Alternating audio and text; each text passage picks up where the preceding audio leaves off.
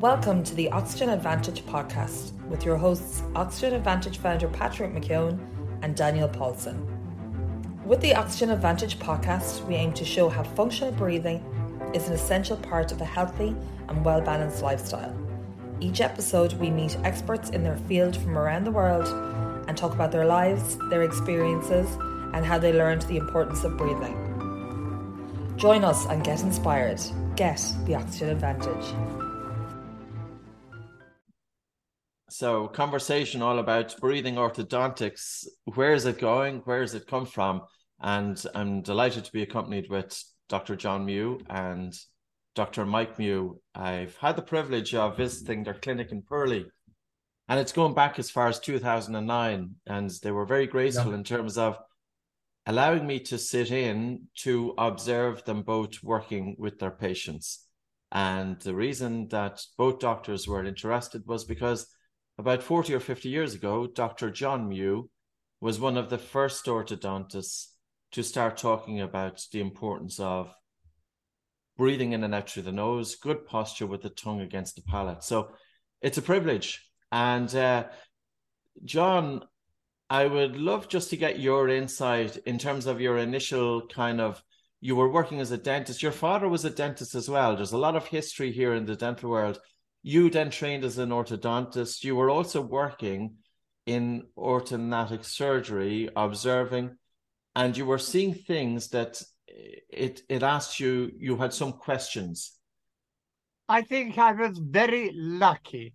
My father was actually an orthodontist although they didn't call themselves that in those days. Um, but he treated other people's patients, which I think makes him an orthodontist. But it was he who taught me the value of expansion. And that really set me off down the road because after he died, um, I looked at his study models. He kept good records. And I found that I'd been taught never expand, it always relapses. And, and I found looking at my father's cases, yes, the majority of them had relapsed. Not all the way, but part of the way. But some of them hadn't really relapsed very much. But what really surprised me was the fact that a few of them had actually gone on widening after he'd expanded them. Now you can imagine that blew my mind. And I, it was he who taught me there is a reason for everything. So I, I simply said, I must find the reason why some people maxillae go on widening and some don't. And then I realized it was the position of the tongue, and that set everything off. Can I just draw this just for the person who's listening in? Because when you're talking about expansion, you're talking about the maxilla, which is the top jaw. And the tongue, if we were to look at the shape of the tongue, the tongue is quite U shaped. And what you're saying is that by having the mouth closed, especially during the early years of development in children, if the mouth is closed and if the tongue is resting up in the roof of the mouth, this will help to ensure forward growth of the maxilla and also width of the maxilla.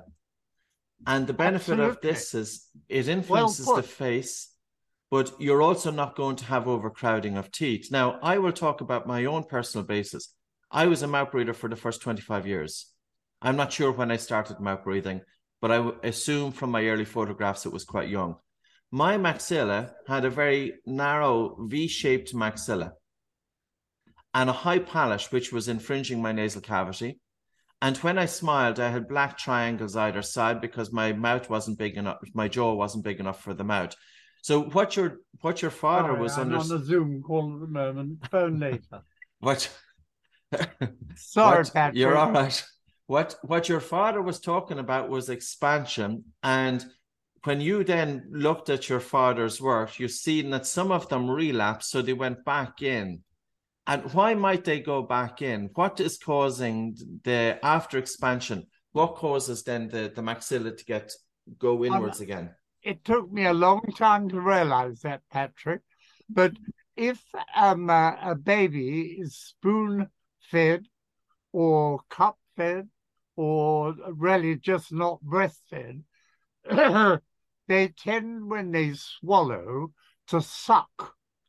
Whereas if a baby is breastfed, certainly to full term, they learn to push with their tongue against the breast to crush the breast and squeeze the milk out. Therefore, they they subsequently swallow in an entirely different way. Every time they swallow, they push on their palate. They don't suck. And that causes a lot of difference, not just to the width of the maxilla, but also it will cause enlargement of the buccinator muscles, which always looks unattractive. So, in terms of young people, say that, Mike. Except if you're under about eight years old, enlarged buccinator muscles can look very cute. Yes, that's very true. It's part of the sign of, of an attractive baby, chubby cheeks. Yeah, because they've got good effective buccinators, so they're clearly um, breastfeeding very well. But cherubs and sucking infants are the only people who should be using their buccinator muscles. And when you stop breastfeeding, you should then move to an adult swallow, which is different from an infantile suckle or breastfeeding. And then your cheek muscles should hollow out. So I've got very little buccinator. But strange enough, I, my buccinators, even when I went to university, were still too big. And I then worked out what dad was so I worked it out. He was, uh, I could deduce that my large buccinators from the way I was swallowing. And I made a purposeful effort not to use my buccinators, and they they've virtually disappeared. So I have much hollower cheek here because I have no buccinator left. And that was just focus and dedication, just like you take breathing. And in terms of the development of your face, because even as we look at it now, viewers will see that your face is much broader than mine is. And we can deduce from that that there's yours has got broader. Mine has got broader, of course. It it was and more. No, narrower. no, it's interesting, yes. Patrick, because it's the first time we've chatted on the phone, but first time we've spoken properly since COVID. That's true. You know, yes, Patrick, yes. I have asked you before. I would love to have a really good picture of you with um, a six-inch ruler held vertically in front of your nose, because we have at the practice a picture of you taken about what five, six, maybe more years more. ago. Yes. And you are noticeably different now.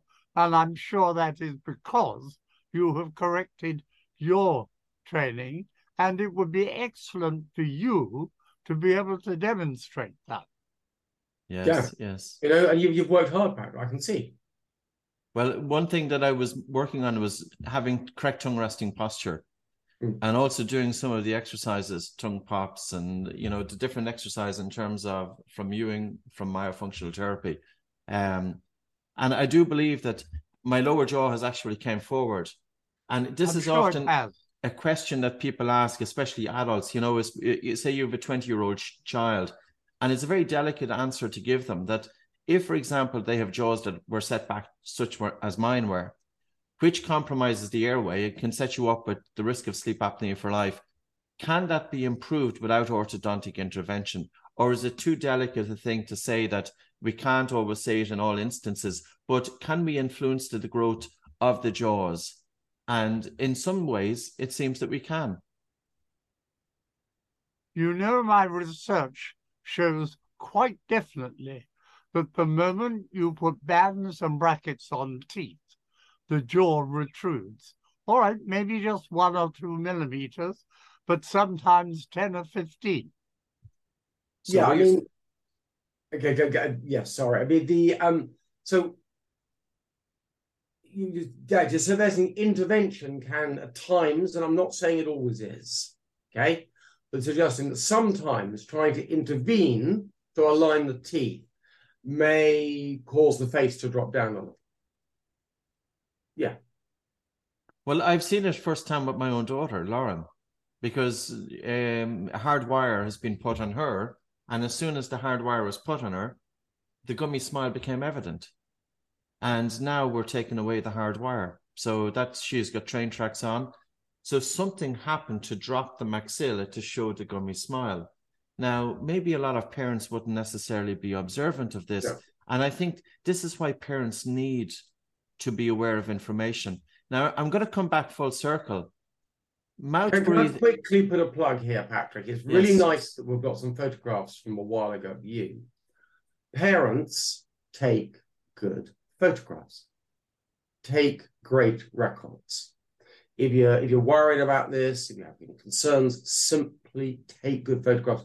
Good sideways photographs, preferably with a telephoto lens that's zoomed in. So the longer the distance, the better. Takes out parallax and with good lighting. I say always good artificial lighting because then it's the same each time. Anyway, sorry, And blank background. but preferably a neutral background, preferably white. white wall or something. Mm. And by the parents taking this, then they can they can follow the progression of their child's orthodontic intervention to see if there's changes to the shape of the face. Is that Yes. what it is? Yeah. Okay. Yeah. There's Um, more. I mean, just just to understand, not only just if you're going, if you're going to try any intervention, so you're going to try, you know, and and sometimes, you know, I, I don't want to knock orthodontics too much. Sure, sometimes orthodontics can get a fantastic outcome. I've seen it frequently. That um, they can even sometimes, you know, I've seen faces, you know, a little bit of expansion. Someone gets their tongue up there, they change for the better. I've seen some really beautiful facial outcomes with conventional orthodontics. But either ways, if there's this controversy that you can hear there is, take good records. And even if you're not going to do orthodontics, you're going to do something like mewing, something like Buteyko breathing, something like um, the mealtime exercise, or just try and encourage your child to stand up straight and shut their mouth. Mhm. Then what you need to know is if it was doing anything. Is it working? Is it not working? Take good records. Picture tells the story. Yeah, yeah. Co- Coming back to mouth breathing and the importance of correct tongue resting posture, and I might just put this out to the two of you. I was preparing or thinking, you know, I knew, of course, I was going to be chatting with you today, and I went in on PubMed yesterday, and I did a simple search, and this can be a search that's done by that can be done by any parents. Is just to go in on PubMed, and PubMed is the database of pretty much most, Most, papers, not clinical trials, etc. And I'm just going to do it now, just and I'll share it. So when I went in there, I put in two words. I put in mouth breathing, and I put in malocclusion.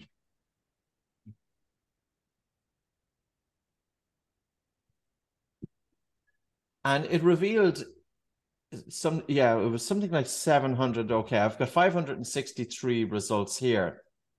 I started going through these results and I couldn't find papers without a connection that when the child had the mouth open, their teeth were crooked. Now, any parent can check this out for themselves with such an array, and you can see where I was checking, and all I was doing was just randomly clicking on articles, okay, and then looking, and pretty much with I would say the vast majority of papers, it was shown if there's a problem with swallowing, there's a problem with tongue suck, with tongue thrust, if there's a problem with nasal breathing, that it had a negative effect on the development of the face. Now, this information is not new. I remember reading an article that was published back in 1909 in the journal Dental Cosmos. Yeah. And it Yeah. talked about the child with the mouth open in school, the teachers ac- accusing the child of being inattentive, the child's face looks dull and expressionless. And yet this has been debated in orthodontist. My my question as a lay person looking in, I'm not a dentist, I'm not an orthodontist, I work with simple breathing. How has this been overlooked? And this is not a criticism, this is only a question that I would like to put out there. I was that mouth breathing child. 25 to 50% of studied children are persistently mouth breathing, either during wakefulness or day or sleep. I have never came across any paper that hasn't said that mouth breathing has some negative impact in the development of that child. Why is it being ignored? I think I can answer that, Patrick. Individuals believe what they believe. They will not change that because there is evidence. You can produce paper after paper all saying the same thing, and nobody will change their mind unless they have to. Young students, yes, will grow up with a different message, but people who practice for 20 or 30 years are not going to change because someone writes a paper. In my opinion, the only way you will get change is if people are made to change.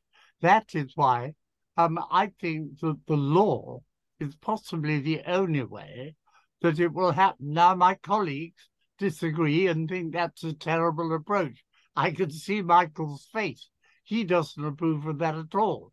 But I'm quite sure that if you want to change something, you have to make it illegal. But sorry, to come, I think it's very true. If parents were aware of this and they selected this and they were willing to pay at times more for this because these types of treatments are longer duration and they require getting someone to change, and that's always the big thing. But I think another thing is that people have tried in studies to get children to change, go from mouth breathing to nose breathing. They've tried to do many things, and it's really quite a difficult thing to do. Yes. And this is the problem that, you know, I can be an orthodontist and I can have a great practice where I employ some assistants to do most of the work for me. I have a treatment plan, so I, I pl- treatment plan the patients coming through, and we have three or four different types of treatment. Everyone else it understands the protocols, and this whole system runs like a machine. Yes. And it's no no stress. You know, five o'clock, six o'clock, door closes, you go home. There's no stress. There's no worry. You make really good money. I mean, really good money doing this. And you don't you make people's teeth straight. That's what we do in modern medicine. You know, doctor, here's some money. I want you to make my teeth straight for me. I want that product. And here you have a very successful business trying to change swallowing, breathing, posture, well, that's hard work. That's difficult.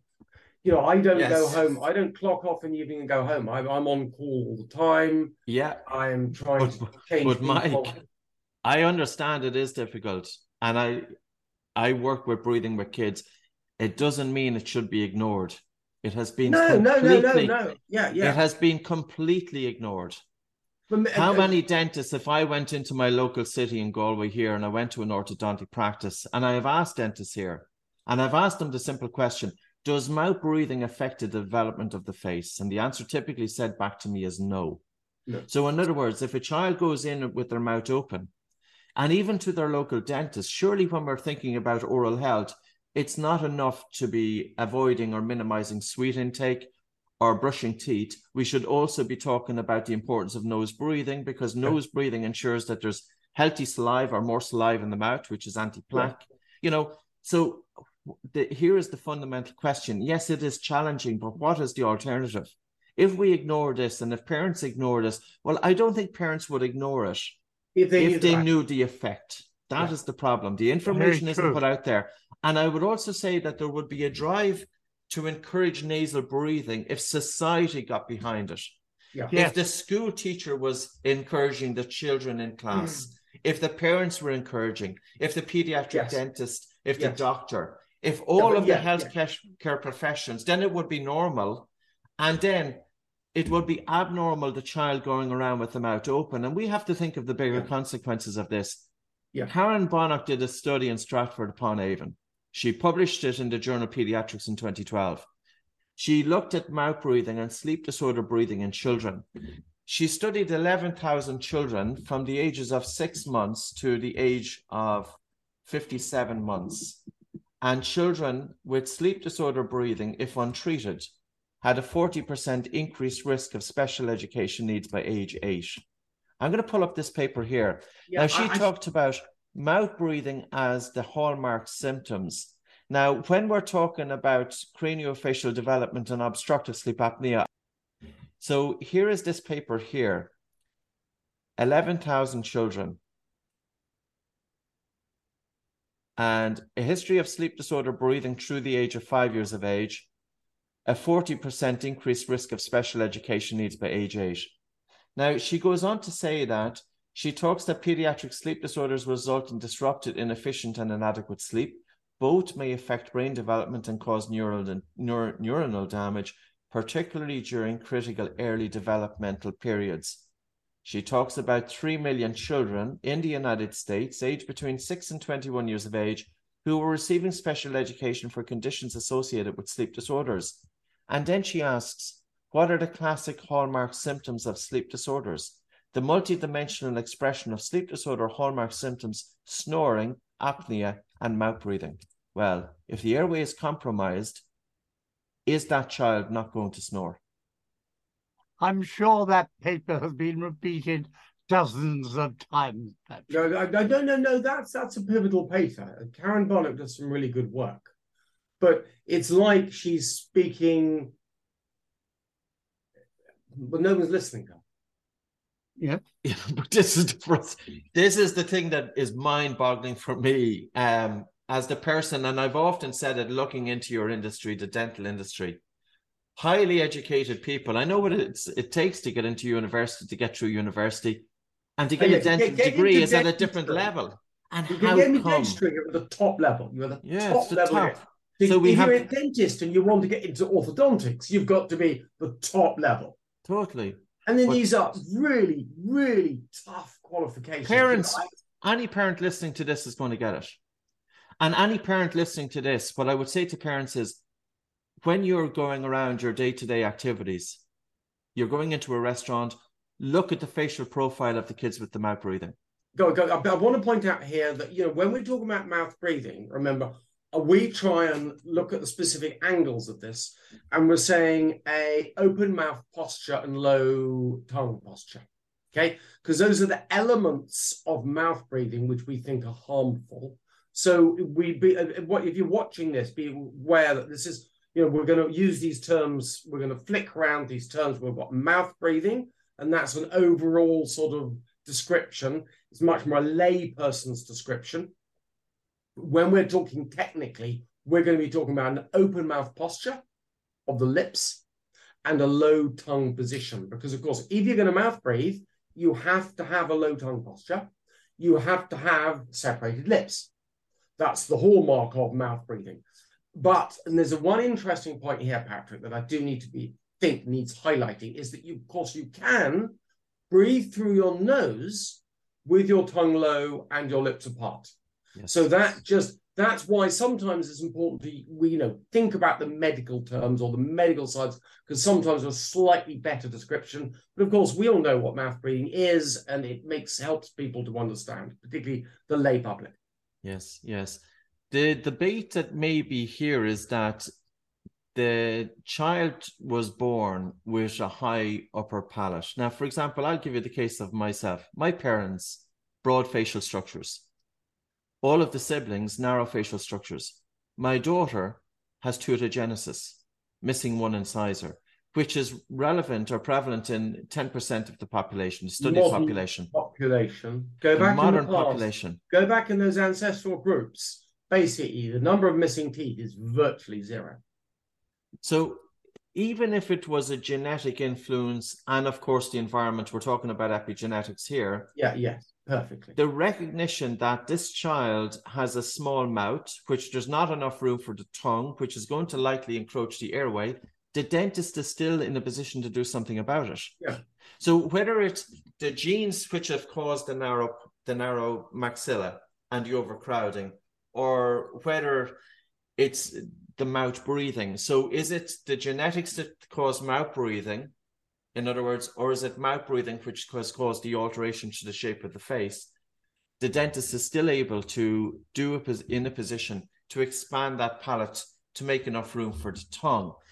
Um, so it really does come down to it's not just about straightening the teeth; it's really about the child's airway is what we should be focusing on, and that's well, what you, have been focusing on. Yeah, May I say something here? Yes, because the points you're raising, Patrick, have worried me for a long time, because I'm saying without any doubt that the width of the palate is uh, due and um, cured by the position of the tongue.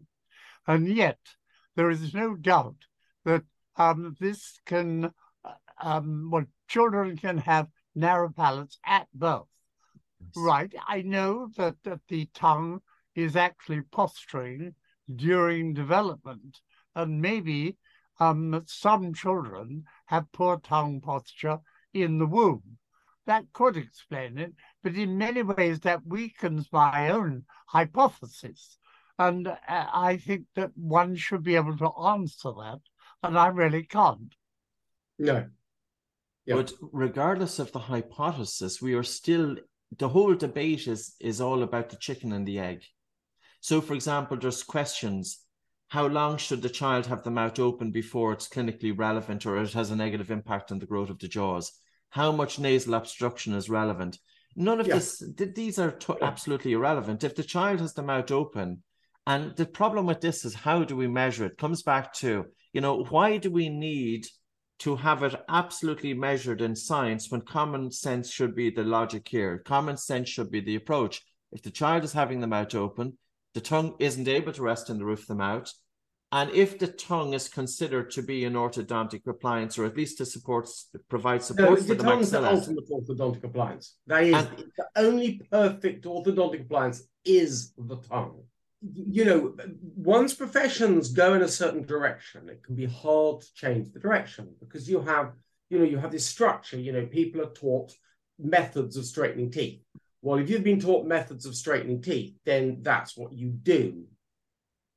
And if that's what your career now is predicated upon, if you're to buy into the alternative viewpoint, would weaken your own. Yes. It weakens what you're taught. It's your it's your sense of uh, uh, identity. You know this. What you you you become an orthodontist. You become a tooth straightener. That's your identity. To suggest maybe we should be doing. Uh, you know what I'm saying is prevention, and that's when you start to understand. So you know, Patrick, we we were talking about the black swan yeah. article I produced. So I went on a five, six year letter writing campaign to try to get a debate on why teeth are crooked. You know, yeah. my speciality, the orthodontists, openly admit that they don't know the cause of the problem. That might surprise people, but you know, we take you know, the, the best textbooks in the world are suggesting that we don't know more than five percent of the cases, and syndromes and genetic reasons account for less than a percent of that. Most of that 5% that's understood are your thumb suckers, your tongue thrusters, you know, the really obvious ones. Mm. And the rest of them, you know, no one's got a clue. Well, the most speciality doesn't have a clue. Mm. So I thought sensibly, you know, we're treating a concept without knowing the cause of the problem. Mm. Let's have a debate on this. Yeah. Let's have a debate on why are teeth crooked. So if you scroll to the very bottom of that article, Patrick, Patrick yeah. Go to the very bottom. The last paragraph is here. So it says, I challenge the orthodontic profession to a debate to test the hypothesis that malocclusion is caused by the environment and modified by the genes. If this is upheld, then an independent investigation on the theory of orthotropics should ensue. Because, you know, this concept we come out with, so whereas we talk about orthodontics, is orthos, correct or straight teeth, Orthotropics is orthos or correct growth. So effectively, I'm saying rather than straightening the teeth, if we get the face growing very well, then the teeth should be naturally straight within the better developed yes. face. Yes. We go one step back. And this gets emotive when we talk about faces, but people with great facial form, you know, the most, mm. the best facial architecture tend to have straight teeth, broad smiles, and space for all of their teeth. Mm. People whose facial architecture, well, what do we say? This is a motive, didn't grow as well. Yeah. They tend to have crooked teeth and less space for all of their teeth.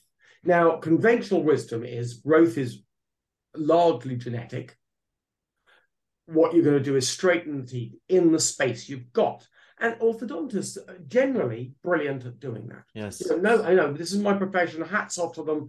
They're brilliant at arranging the teeth within the given structure that someone has grown to. Well, we're saying, well, we could go beyond that.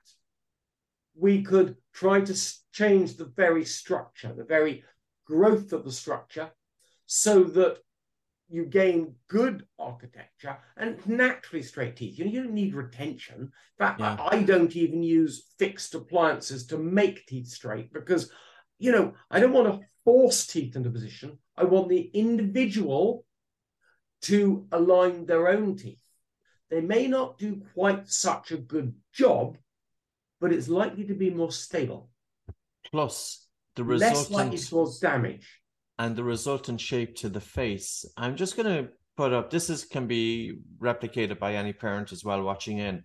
Yeah. Go into Google and put in adenoid faces. Now, yeah. How many times have we seen these faces? And again, when I look at, for example, this boy here, his nose seems quite large, his maxilla is set back, his mandible is very set back. So already then you have to ask the question on his airway. Mm. The question mm. here to ask is yeah. Will these children have straight teeth or will they have overcrowding of teeth in all likelihood?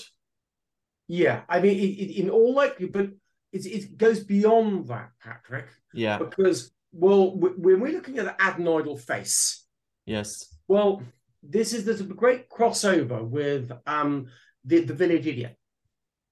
Okay. Yes. Now, again, again, this is emotive stuff, but when yeah. we start looking at what Karen Bonuck was just saying about mental effects yeah. of snoring and mouth breathing, and then where we think the um, village idiot who mm. looks just like adenoidal faces, these are just those guys that Karen Bonuck's talking about who's getting lack good neurological development yeah. because well they're the village idiot, aren't they? Yeah. And you know th- these are big things because we've gone here from talking about crooked teeth and facial aesthetics and these things that a lot of people could write off as being um, not just, linked. Uh, well, just aesthetics, just looking pretty. Now we're moving yes. into sleep apnea, neural development, and of course, you know, I had a chat with a senior ENT otolaryngology um, surgeon uh, about 18 months ago in North London, and I said I thought, you know, about 10% of the British population, that, that could be drawn from most westernized population. But I said 10% of the British population were going to be dying about 10 years younger because of sleep apnea and its consequences. And he went, why? More like 20. Mm. And that's a one in five.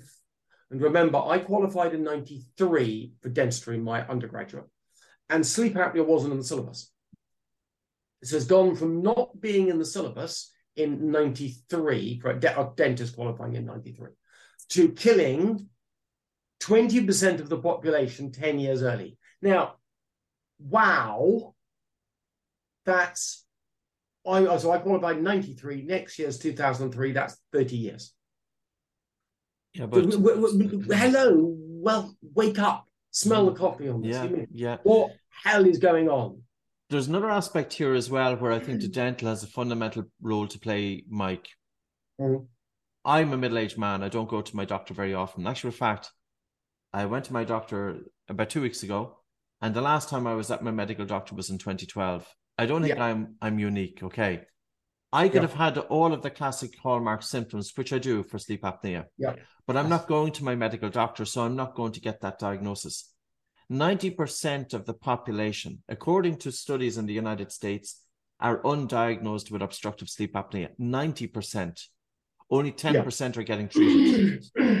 if a dentist was trained in the evaluation and recognition of the risk factors associated with obstructive sleep apnea, because I go to my dentist every six months. When I'm lying in the chair, the dentist is in an ideal position to check the high palate, the scalloping of the tongues, the jaws that are yeah. set back. Yeah, yeah, yeah, yeah, and this is something that the dental profession would be, it would be tremendous as an educational campaign about well, sleep, knowing that we know the effects. May I make another point? Sure. we really need to do talk a little bit about why so many people have their mouths open. Now, I have very little doubt that it's due to the fact that we live in houses. Houses are full of dust, not just a little dust, but in every particularly bedroom, the air is stuffed full of allergens, masses of them. Breathe them in, and you will have allergies. Now, at the most sensitive time is soon after birth. Children are put in a bedroom full of fluff and everything else. They develop nasal rhinitis. They have runny and blocked noses. They can't breathe. All right, it tends to be spasmodic, but the important thing is that over time they get into the habit of mouth breathing. That becomes a permanent habit, and it's because we live in houses, and the Okay. only cure is to sell your house and go and live in a cave. Yeah, we- well, Dan, well, you're taking the conversation a little bit off topic. Wonderful, but you're just adding things in. No, we- I'm not- we're getting- We're getting blocked noses. Is we it doesn't we don't have to be the ones that define the causes of the block noses. We know it's happening, and the risk is that if you put your neck out and make comments like that, those are the comments that you will be that people trying to disprove your argument will focus on. Maybe, but it is the truth. And one day we'll realize that. I, I'm sure that holds a lot of water. Patrick, can I just come back on your comment of the dentists? Mm. Dentists are also uniquely positioned to take sideways facial photographs, lateral facial photographs of all of the children in their care. They can monitor the growth of the face.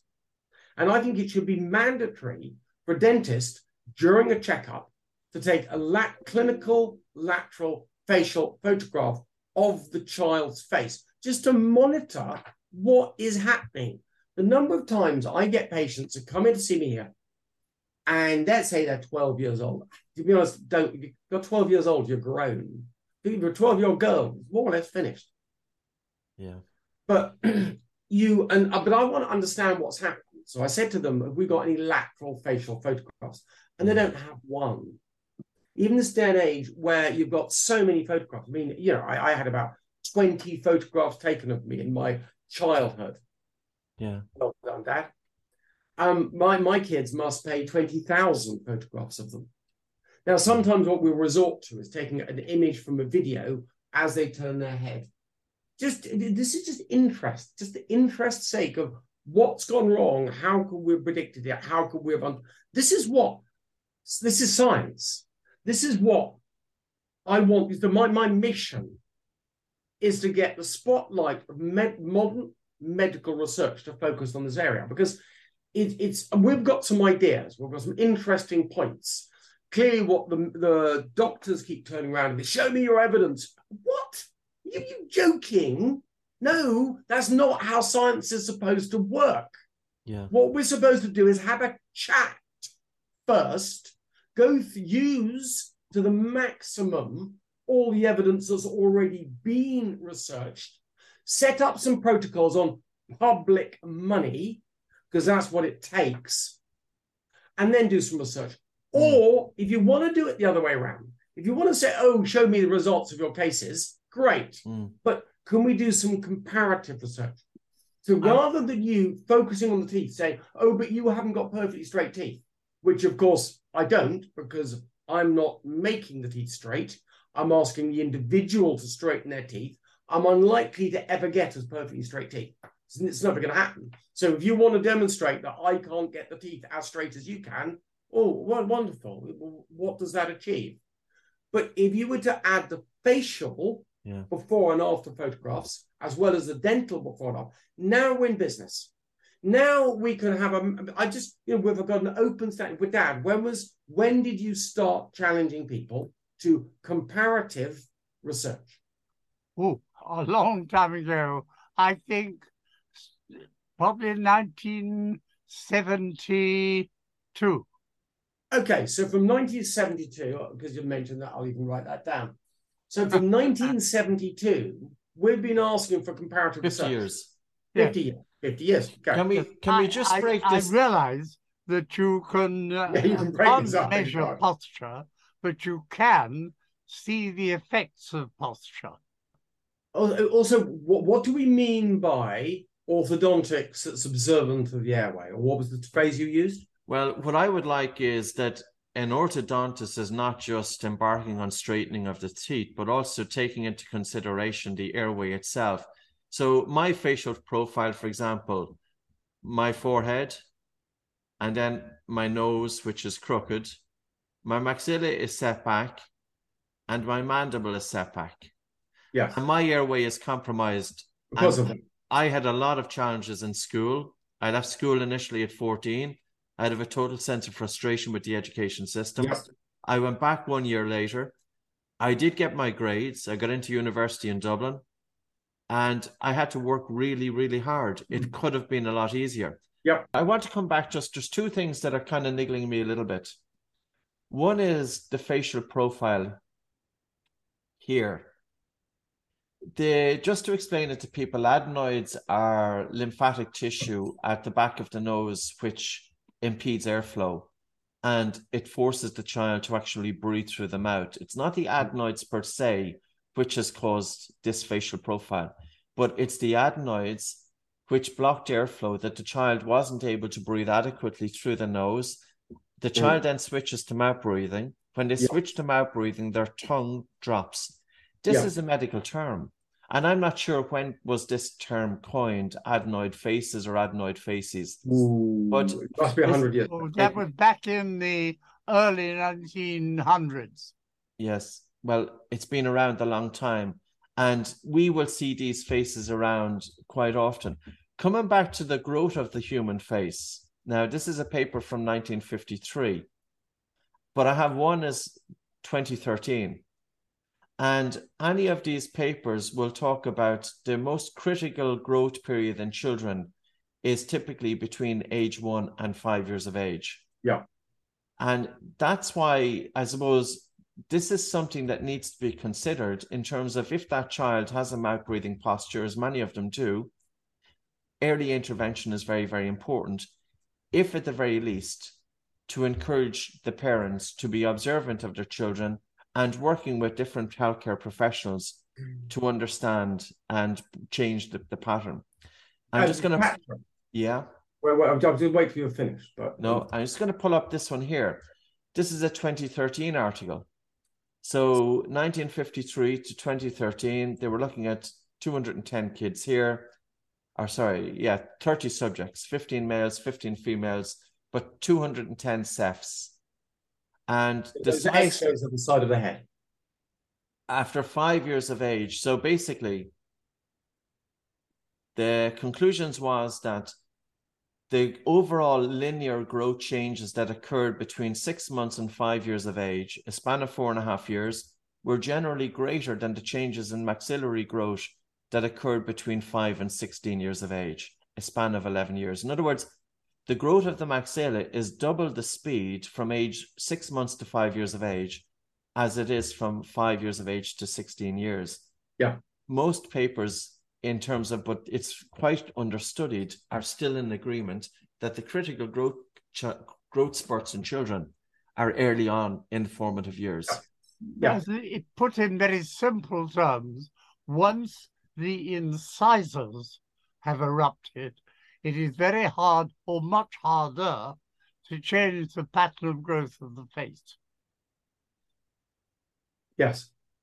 Um, Patrick, The implications of this, sorry, Mike, to cut across you. The implications of this then is it that if habits have not been addressed early on, that as the child's face is growing, can we see and has it got, you know, does it continue to have that adverse growth in the child's face? Or, in other words, a question maybe for parents you could have a child that's 13 years of age. Should we be encouraging that 13 year old child to start breathing through the nose with the tongue resting up in the roof of the mouth? If we don't, can it have an adverse reaction even at that age?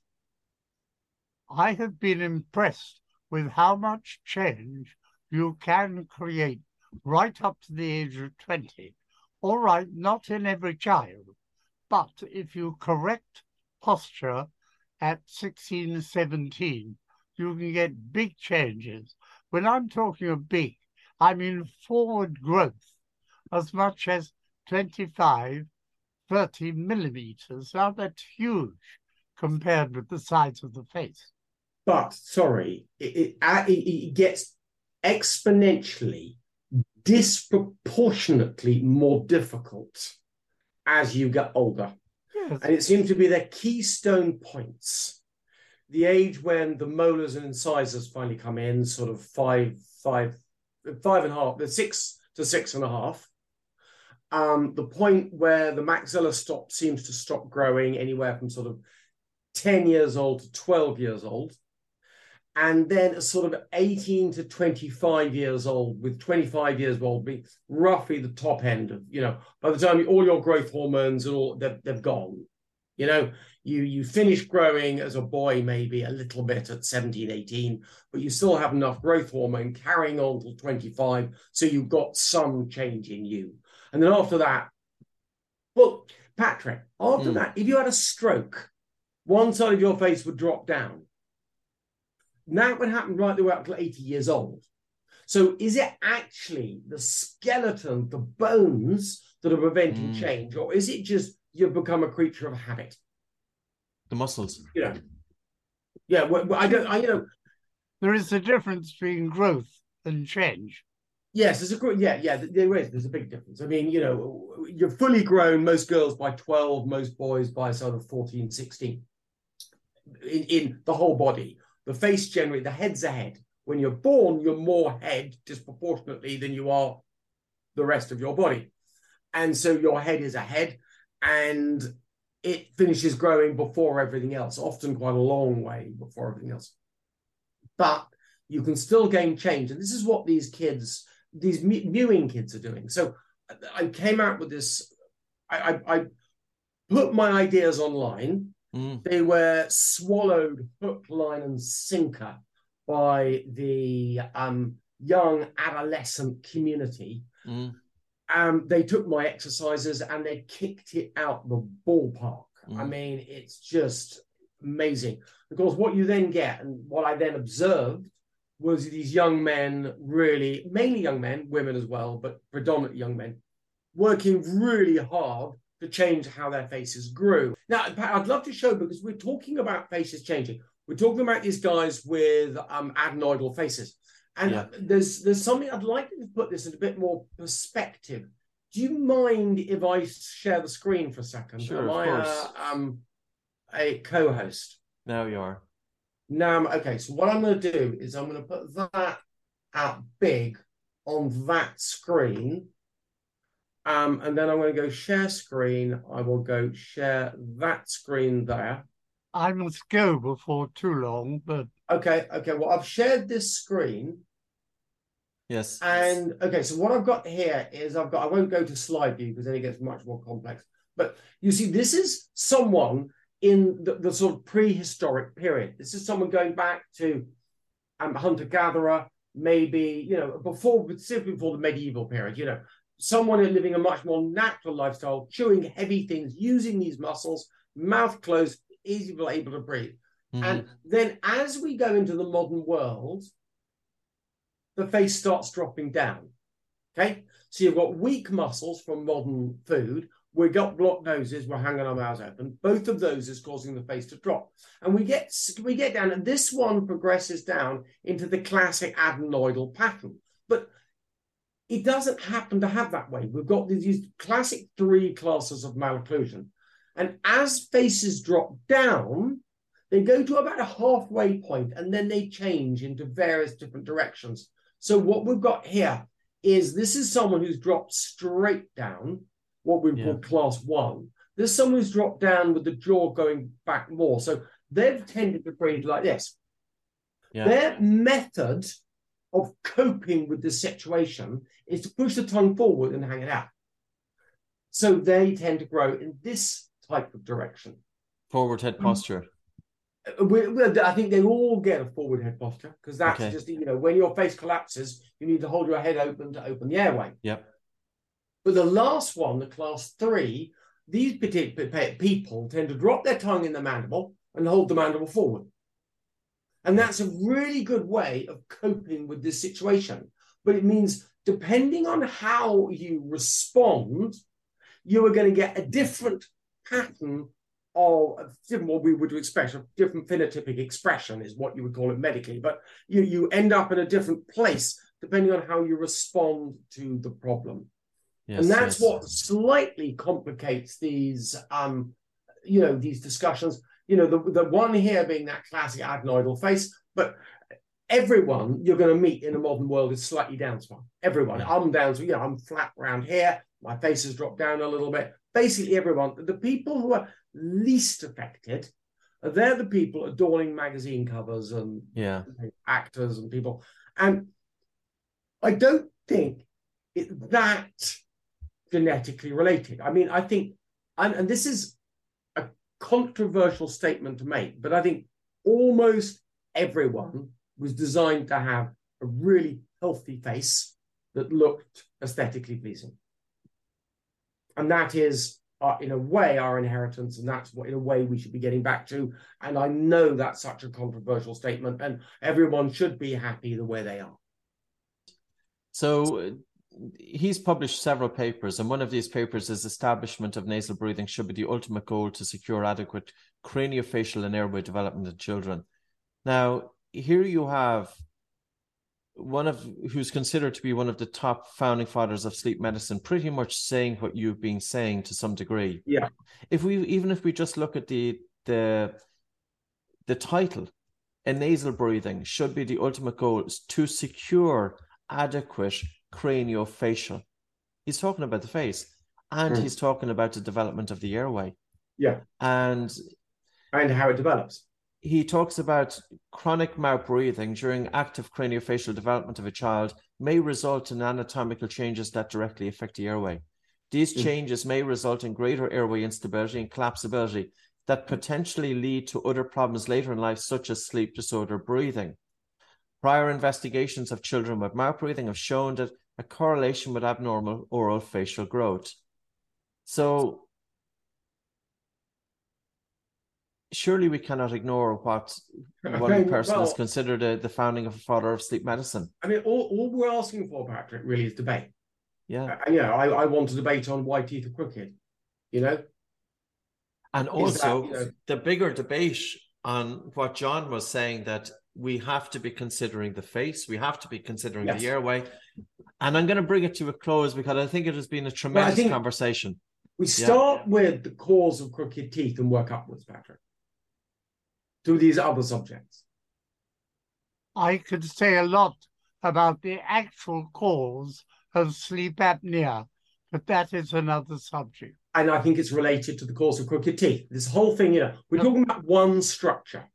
And I'm saying if you've got crooked teeth, then there's a high chance that this structure, there was something wrong with the growth of this structure. If you have crooked teeth or you don't have enough space for all of your teeth to align naturally, then something's gone wrong with the growth of your face, and that will have other health knock on effects. Very Yes. true. Yeah. So even even with the phenotypes of sleep apnea, it, there's still a recognition that anatomical compromise is the single most common factor, which Yeah. is causing obstructive sleep apnea. There are other phenotypes as well, loop gain, upper airway recruitment, etc., etc. Yeah. Um, it's a, it's a, but it's- there's an inter- the interplay between all of those as well. Yes, yes, yes. So, yeah, thanks so much for your time. And Thank you. any parents, any people listening to this, I would love to sh- bring some support to Dr. Mike Mew. He has had, I would say, a rough journey. I, I really feel for you in terms of putting this information out there. And I think ultimately the decision makers here, it should be about the parents. It's Mm. the parents and it's the parents' children. And I think for any of us as parents, we should be viewing how we are having our children treated orthodontically and de- with dentists But, but also knowing remember, the information. yeah, you can break most of what I'm saying. We're saying to stand up straight and shut your mouth. Now that there's a good start. Okay, okay. Chew some gum, stand up straight, shut your mouth. okay. So we'll close at that. Thank you so much. Right. you. Goodbye. Thank you for listening to the Oxygen Advantage podcast. If you liked what you heard, please subscribe and maybe take the time to leave us a review. The Oxygen Advantage podcast is available from all your podcast providers.